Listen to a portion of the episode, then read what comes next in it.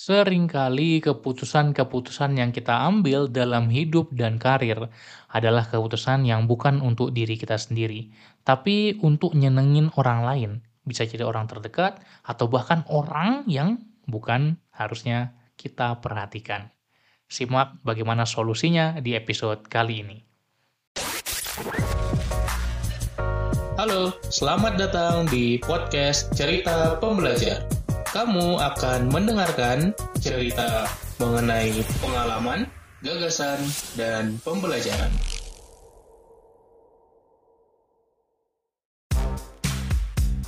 Season 12 Digital Nomad Journey Setahun penuh solo traveling keliling Jawa, Bali, Lombok naik motor backpack run.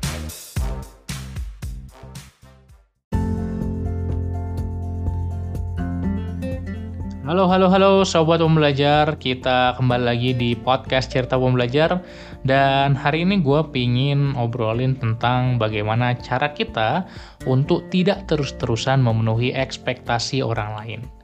Dan kalau kita terus-terusan memenuhi ekspektasi orang lain Tanpa mempedulikan kebutuhan atau keinginan bahkan diri kita sendiri Jatuhnya kita akan capek. Jadi gue pengen tanya simple, emangnya lo nggak capek ya memenuhi keinginan orang lain terus? Itu yang gue sadari. Seringkali gue mencoba melakukan yang terbaik hanya untuk memenuhi keinginan orang-orang di sekitar. Ya mungkin contohnya ketika gue dibesarkan di lingkungan keluarga yang orang tua gue dua-duanya adalah seorang pengajar, background akademiknya bagus, gue selalu tuntut untuk punya nilai yang bagus di sekolah. Dan itu selalu gue lakukan dari SD, SMP, SMA, disuruh harus ranking. Dulu ketika SMP gue nggak pernah dikasih uang jajan satu rupiah pun kecuali kalau gue nilainya 95 ke atas nilai raportnya. Dan habis itu gue dikasih 2000 5000 gitu. Ya memang dengan segala keterbatasan yang gue miliki pada waktu itu orang tua gue belum seberhasil sekarang lah. Ketika gue SMP SD SMP SMA udah lumayan oke. Okay. tapi pada saat itu ya memang yang dipush terus yang diperhatikan terus adalah nilainya ya gue beruntung karena di keluarga gue dari anak pertama sampai anak keempat gue empat bersaudara gue adalah orang yang memang keterampilan akademiknya bisa dibilang di atas rata-rata lah. Gue lumayan pintar tapi tetap aja banyak sekali upaya-upaya yang gue lakukan ya udah untuk memuaskan orang tua gue dan juga ketika kuliah dulu yang sebenarnya gue nggak pingin menyelesaikan tapi ya gue selesaikan karena gue pingin nggak bikin orang tua gue sedih. Gue udah ambil gue tanggung jawab. Gue sempat waktu itu pengen mengundurkan diri dari S2 karena nggak sesuai lagi dengan passion gue tapi ya orang tua gue nggak pengen dan sempat nangis pada waktu itu sehingga ya udah gue putuskan untuk ya udah diselesaikan deh ini S2-nya gitu ya sesuai dengan keinginan orang tua gue itu mungkin cerita yang panjang lagi dan mungkin lain kali. Atau kalau nggak salah gue pernah bahas juga ya tentang ini di ya season-season yang udah lama. Nanti lo bisa cari sendiri lah jadi caranya gimana untuk tidak terus-terusan memenuhi ekspektasi orang kita harus tahu orang itu kita perlu pedulikan atau enggak. Ada sering kali kita berusaha menghabiskan uang yang tidak kita punya untuk membeli barang-barang yang tidak kita sanggup, untuk mengimpress, untuk membuat bangga, membuat kagum orang-orang yang bahkan tidak kita sukai. Itu kan satu hal yang konyol, tapi sering kali kita lakukan. Kita berusaha untuk tampil indah di media sosial untuk nggak impress orang aja gitu. Memang manusia memiliki ego itu dan itu satu hal yang wajar secara manusiawi. Namun kita perlu tahu batas-batasnya. Siapa orang-orang yang ada di luar circle kita dan orang-orang yang di dalam circle kita.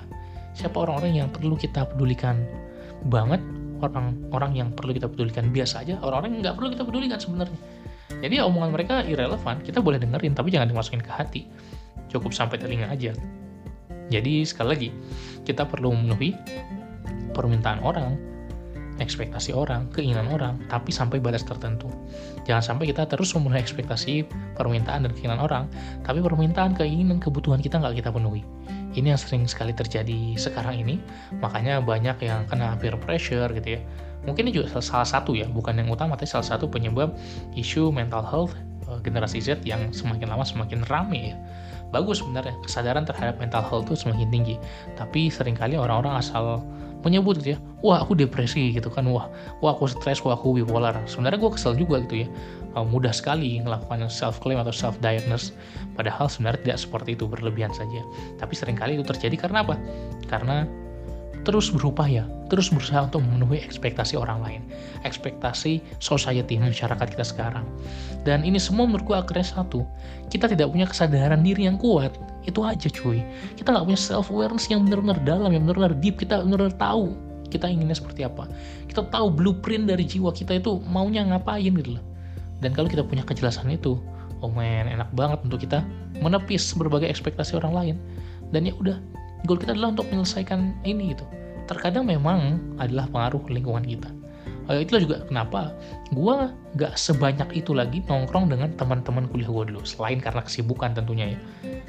Tapi kalau misalnya ke mereka gitu ya terkadang gue insecure dengan mereka yang uh, kerja di perusahaan multinasional jadi engineer gajinya banyak. Tapi uh, gue juga pengen seperti itu tapi gue nggak mau gitu loh. Apakah nanti gue akan terseret? Ya udah gue menyerah dengan impian gue gue jadi engineer aja gue jadi employee aja supaya seperti mereka juga gitu. Itu yang gue nggak pingin. Sehingga kita perlu menjaga lah kita perlu punya benteng juga. Bukan berarti kita 100% menghindar dari orang lain bukan berarti 100% kita ngeblok orang lain bukan. Tapi kita perlu punya wisdom punya kebijaksanaan untuk tahu mana yang perlu kita dengerin mana yang enggak. Tapi kalau bisa milih satu aku sarankan perbanyaklah mendengar dirimu sendiri. Mungkin kamu kalau udah dengerin episode podcastku dari satu sampai sekarang ya. Dari episode 1 sampai sekarang mungkin udah sering sekali mendengar istilah mendengar ke dalam mendengar ke dalam.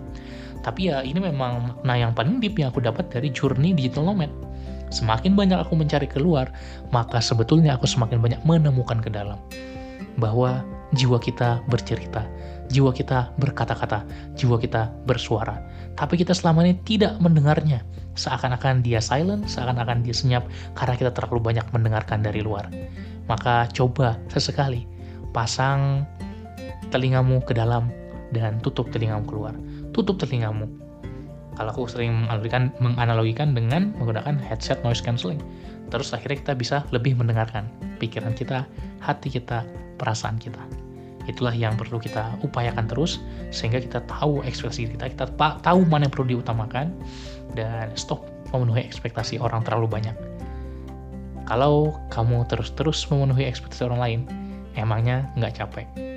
Dan aku harap kamu bisa dapat satu insight ini di episode kali ini dan menerapkannya dalam hidupmu.